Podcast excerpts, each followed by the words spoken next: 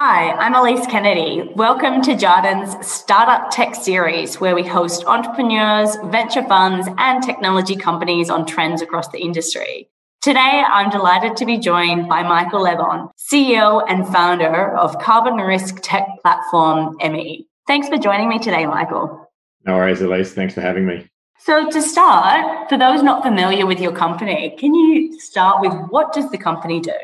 So, the whole premise of Emmi and why we exist is to allow um, institutional investors to begin with as the start point to basically understand the financial exposure of any listed company and their and also the institutional investors portfolio to a carbon constrained economy. So that is to say if we were to enter we know we have to go into a carbon constrained world, but we're not there yet. Mm. But if we were to enter into the carbon constraints that we know we need to achieve for either a one and a half, two, or four degree world, how does that company actually perform now?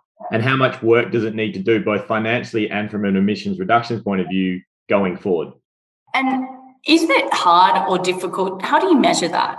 So we look at this as from a carbon risk point of view. We don't see this as a pure carbon footprinting point of view. So this the whole transition or decarbonisation to net zero to you know 2050 28 depending on who you talk to mm. it's not about going to zero tomorrow. Because you know obviously if we went to zero tomorrow well that's great but our economy stops. And you know okay great we might halt um, climate change in its tracks but you know economic destruction you know standard of living all of that goes away.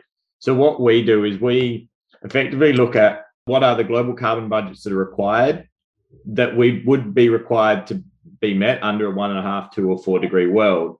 But then we overlay that and say, okay, what economic value, you know, how much of the carbon budget can a particular company have based on the economic value they're they're basically generating? Or another way to say it is if you're generating more economic value, then basically you potentially have a higher claim on what a carbon budget could look like. Because basically, as we said, this is a transition to net zero. So we need to basically becoming more and more productive or more efficient with our carbon emissions. So the more productive or more valuable you are as a company, you've effectively got more ability to absorb carbon risk.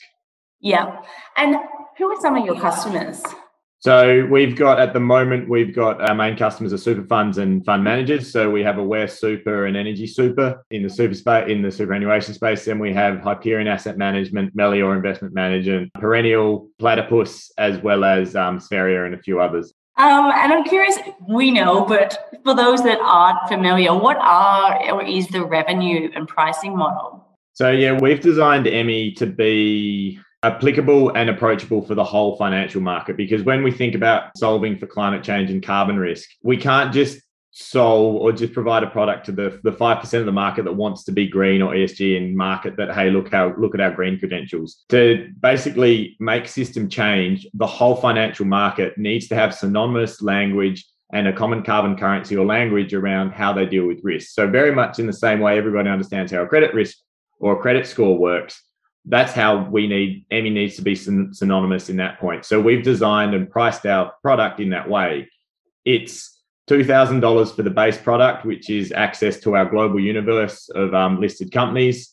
And then if you want to do some portfolio analysis and understand your portfolio scores and um, portfolio exposure, it's five thousand dollars if it, for a limited port, for up to five portfolios, or if you want unlimited at ten thousand. And then if you want to get really really sophisticated and do all these stress testing, some scenario and sensitivity analysis, it's $20,000. Now, some people look at us and say, but isn't that cheap? Surely you can't deliver high value product if you're delivering it at that price. And we obviously don't agree. We think we provide something that's actually quite useful. What we're doing is we're providing the ecosystem and the tools so people can solve for carbon risk and start making their own judgments. So this isn't just a one stop rating that isn't interactive. You can really start to understand it. You can flex it effectively like you do any other piece of financial analysis. And we're doing it so you just need to be financially literate and you can understand it. You don't need a PhD in climate science or need to manage big carbon data sets. It's you're a financial analyst and it, it takes the blindfolds off and the murkiness around carbon risk and really helps you to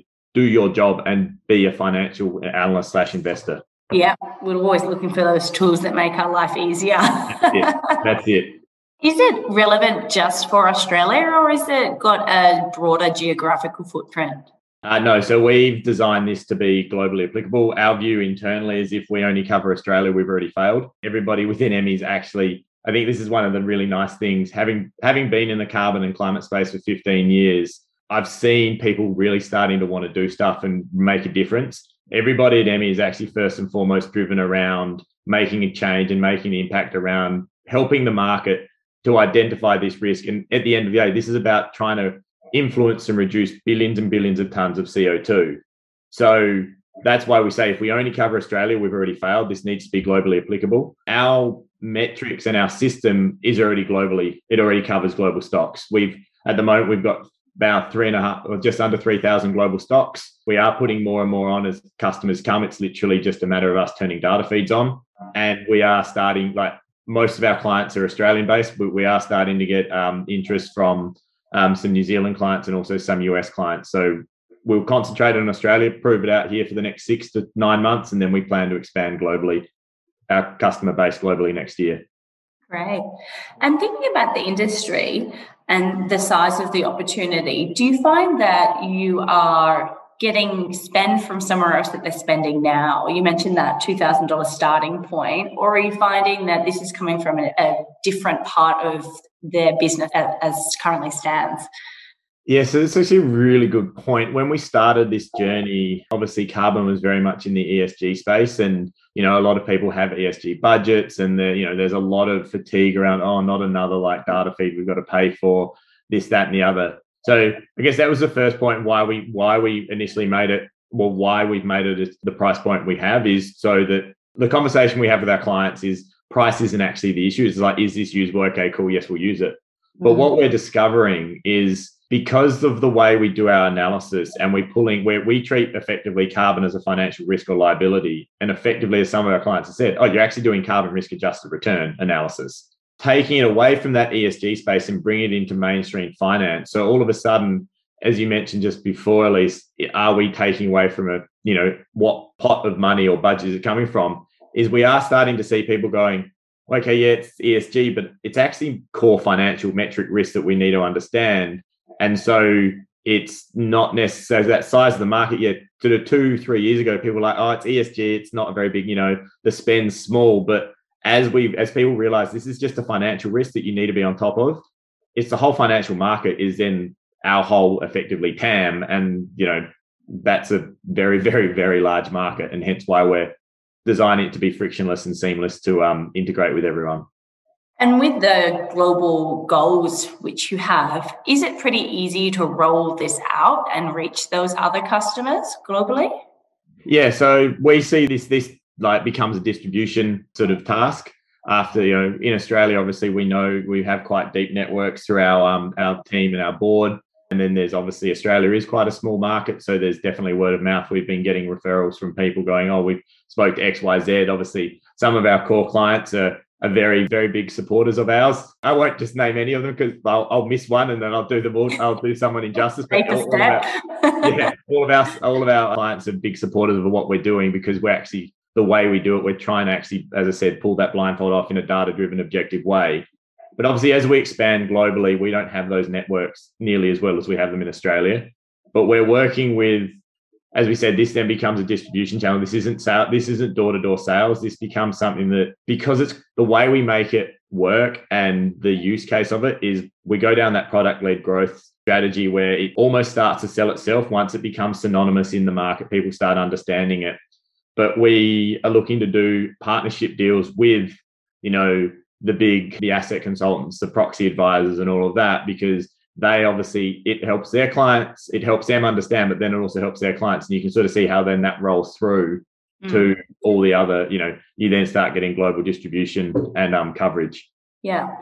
And thinking about the competitive landscape who do you see as your main competitors so that's a really interesting point. When we first started this, everyone like, oh, your competitors are obviously the MSCIs, Sustainalytics, S&P Trucost of the world. They're, you know, they're huge incumbents. They've got a huge amount of resources behind them. Why on earth is a small little company out of Australia ever going to be able to compete with someone like that? And we we sat down and we said, yeah, but we feel different to them. We're not like we're not that. And the so yes, you they could be seen as a competitor in a way, but they're in the business of really selling ratings and you know doing the analysis and really saying this is the answer for you this is what our view of is we've done all this like qualitative and human based analysis and we've looked into that.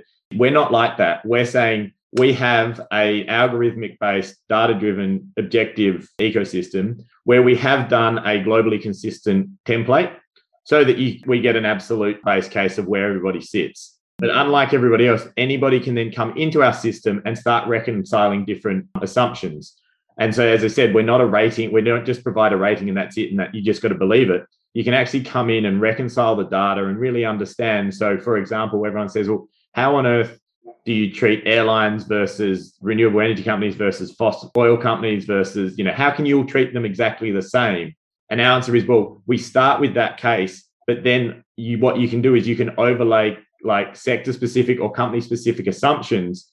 So very much then you can have these intelligent conversations with investors and the corporates to go, okay, we believe this, this, this, and this, and these are the assumptions you made that gets you to point A, but we mm-hmm. actually don't believe what happens if you don't achieve 20% growth and what happens if you don't achieve 40% emission reductions? What happens if it's only 10% growth and a 20% emission reduction? Where does that put you? So then you as an investor go, okay, I can do my work as an investment analyst and go, it's the same way as if any people get financial forecasts from companies, but they then go and do their own numbers and reconcile where they think that sits. And that's what we do as opposed to just giving a number and that gets plugged into a system. So that's why we technically you could see them as competitive, but we actually think we're in a way complementary, offer different service. And then as we build out our framework, we're actually looking, we will be collaborating with other sort of service providers within the carbon space. You know, we're not carbon accountants. We don't we don't sit in the carbon accounting space. We will mm-hmm. collaborate with people to help companies do their carbon accounting.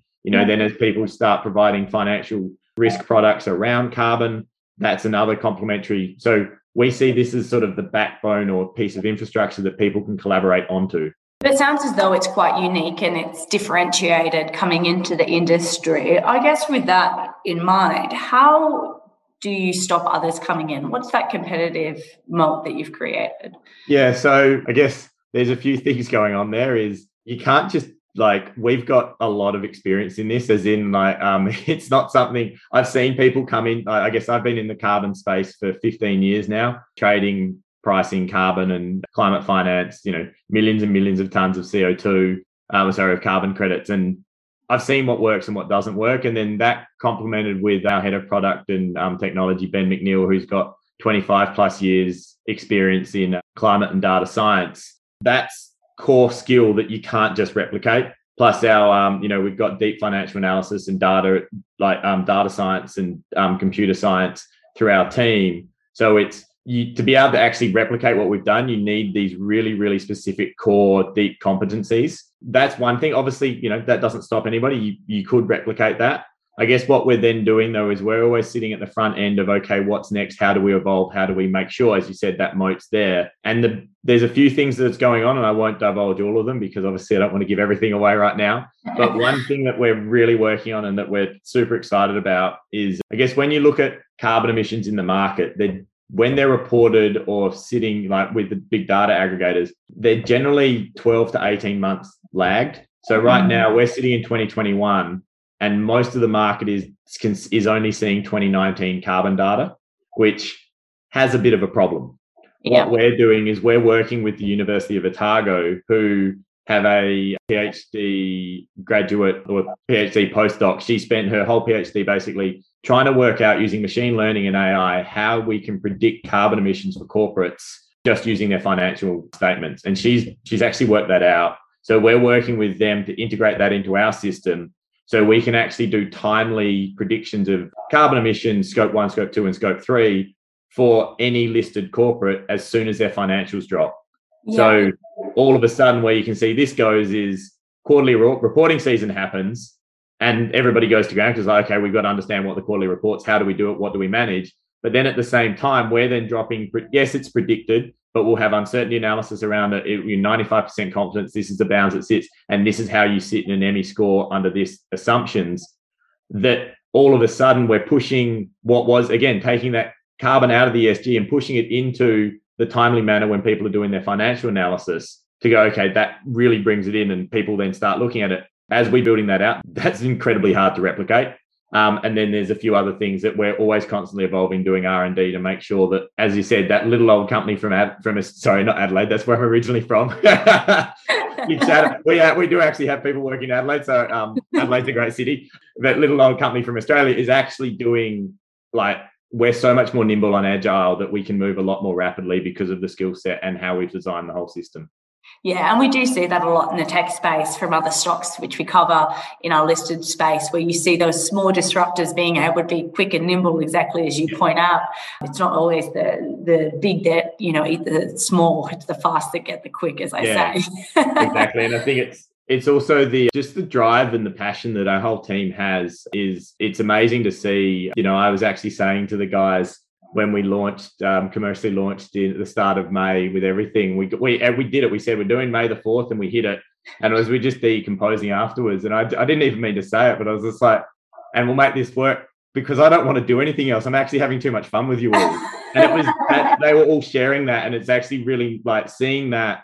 I was reading an article about the Wright brothers, Orville and Wilbur Wright, who obviously they designed the first plane.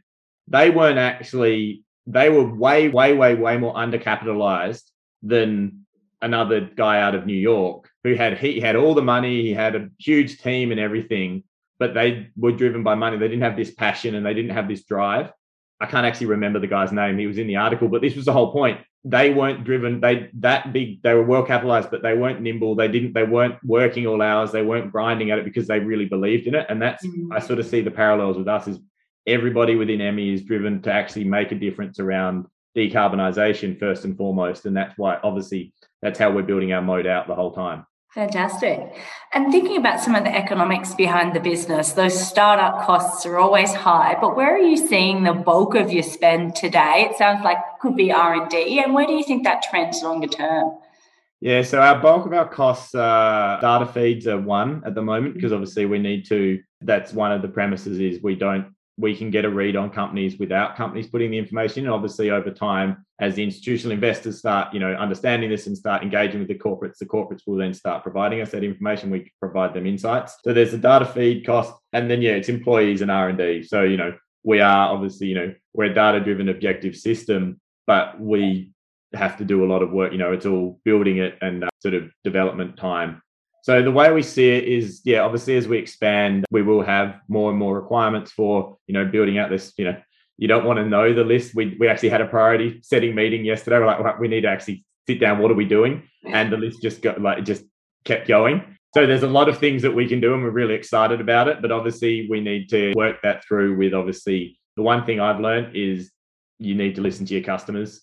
So mm-hmm. this will grow out as we get more and more customers. We will understand what they want, how we're building it out, um, we're excited to be working on TCFD requirement, like TCFD style reporting. So we solve not only do you just get your line carbon risk, but you can actually understand and report under TCFD as an institutional investor all of these sort of functionalities that we're building out just they do take time because we need to get them right. So we see i guess our employee growth will just will, will naturally progress. Yeah so obviously we see that growing. We'd like to think that the revenue will start feeding this quite quickly though because of the the seamless and the, the usability and intuitiveness intuitiveness of the whole process.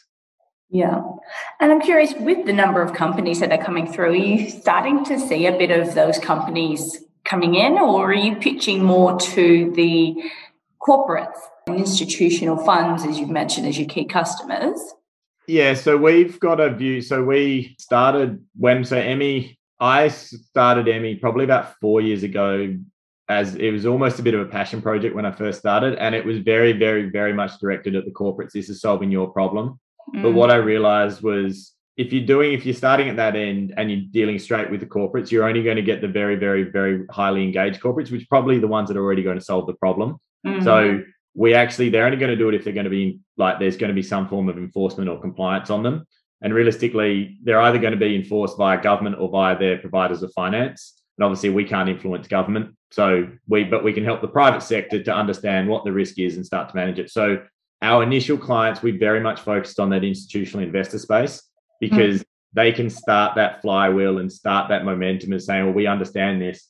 But then as they all start talking and start going engaging with their with the you know the companies that they're invested in then we see the company start going coming towards us we now we are actually starting to work with a couple of companies. We've had a couple of them come to us. We've had a little bit of press lately, and obviously, people, you know, Australia being a small space, people are starting to talk about what we're doing, and it's it's really heartening to see these corporates.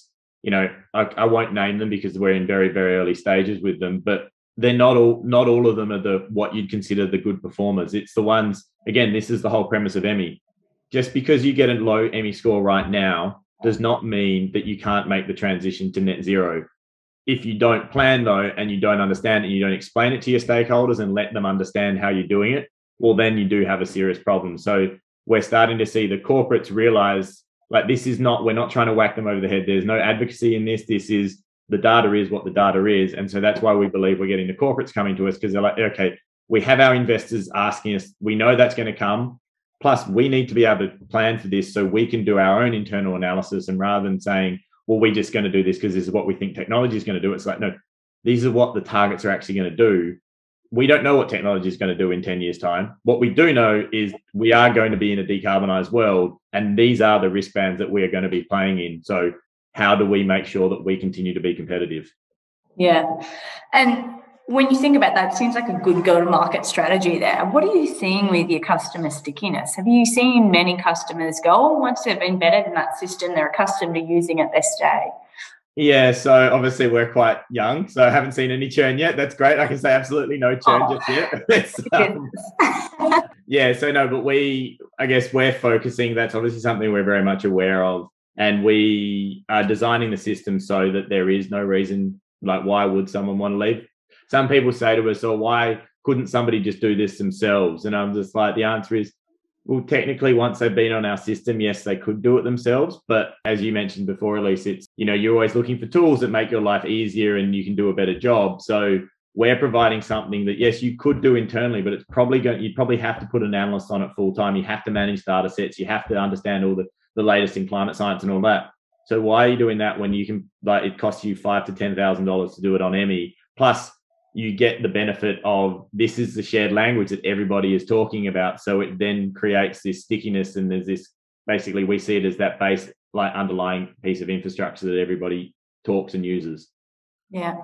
And you mentioned this long list that you've got of things that you want to do to grow. And I'm sure you're very early phase. But if we think about your growth profile, is it more about adding on more options and capability, or is it more about focusing on the global rollout, or is it trying to get more customers and broaden who your customer suite is. What's your top three?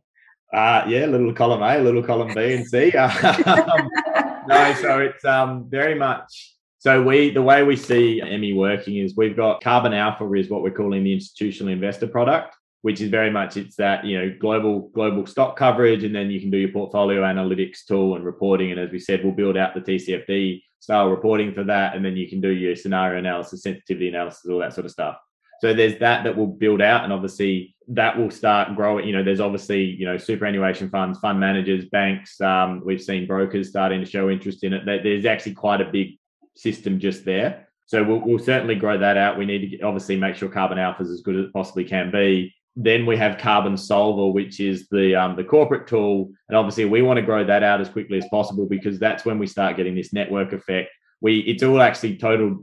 We have the ability to do Carbon Solver and work with corporates right now, but we haven't built out that front end yet simply because if anything I've learned over the last four years, it's much better to build it out with a couple of key clients so you get instantaneous feedback rather than like tinkering tinkering away in the like the proverbial lab and going, oh, this is wonderful. Then you throw it to the market and like, no, we don't want that. It's a great way to spend a lot of waste a lot of time and money, and I've, I've been there, so I'm not going to do that again.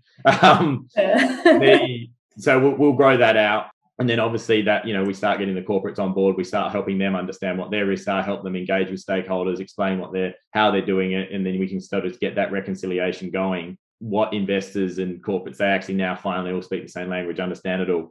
But then on top of all of that yes we will then be looking for that global expansion. So yeah there's a few there's a few moving parts in all of that but it's certainly exciting and um yeah as i said everybody's pretty motivated about what what can happen and where we're going for sure. And it sounds like there's a lot right in front of you, but to throw another one in the works, what about M&A?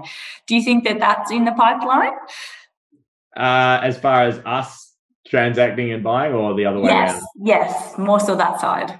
Yeah, so right now we're obviously focusing very much on core growth and what we do and organically growing that out. I think I mentioned earlier that like we see this as being a collaborative ecosystem that other people can plug in and do stuff. But I guess as we move out, you know, if we, we have our own internal emission uh, modeling capability and all of that, if there's comes some parts and um, you know, I guess functions come along that are bet no, we can't we don't do as well, but somebody else has got it, then absolutely, you know, there would be that ability to sort of bring it in house and say, okay, well, we plug that in, and if it's wholly owned, it, it obviously it works better. So obviously, right now we're very, you know, I, am not too sure. not too sure the invest uh, our investors be too happy if it's like, here you go, what are you doing? Oh, we're just going to go and buy this company. That's what we're doing. I'm not sure they'll be too happy with that idea. Yeah, obviously, it's as we go. It's all about how do we scale this the fastest and ensure that we have that global traction and that global impact that we really want to have. And you know, when you think of from the climate system, we don't have time to make this go slow over 10 years and say, oh, over 10 years we built this business. This is something that, you know, we need to solve the problem now and get onto that transition track and, you know, allow the financial community to do it because when capital starts talking, people actually listen and that's that's how you solve climate change in the end. Yeah. So it sounds like you're solving a real issue that's happening in the business and it's got a lot of growth and trends. If there is anybody who is keen to hear more, please do reach out to myself, Elise Kennedy at Jarden, or Michael Lebbon, the CEO and founder of carbon risk tech platform, EMMI. Thank you again for being on the show. We really appreciate your time. And I'm sure in a couple of months we'll circle around and see the growth that you've had since our chat. Absolutely. Absolute pleasure, Elise. Thanks for having me.